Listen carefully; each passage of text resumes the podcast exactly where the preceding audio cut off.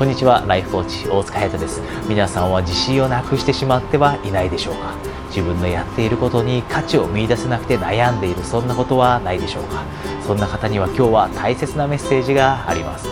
多くの方が他人には優しくしているけれども自分には厳しくしています。それが理由で自分を褒めてあげていません。皆さんはもしかしたら仕事が好きではないかもしれませんがそれでも週に5日は早起きをして仕事に行っています。家事を毎日頑張っています。そして周りの人に笑顔で話しかけてその人たちにポジティブな気持ちを与えてあげています。電車の中でお年寄りや妊婦さんを見かけた時には席を譲ってあげています。皆さんがしている小さな努力そういったことをぜひ褒めてあげるようにしてください。自分を褒めてあげるべきというのは何か大きなことを達成した時それだけではありません。皆さんがしているその小さな努力を褒めてあげる。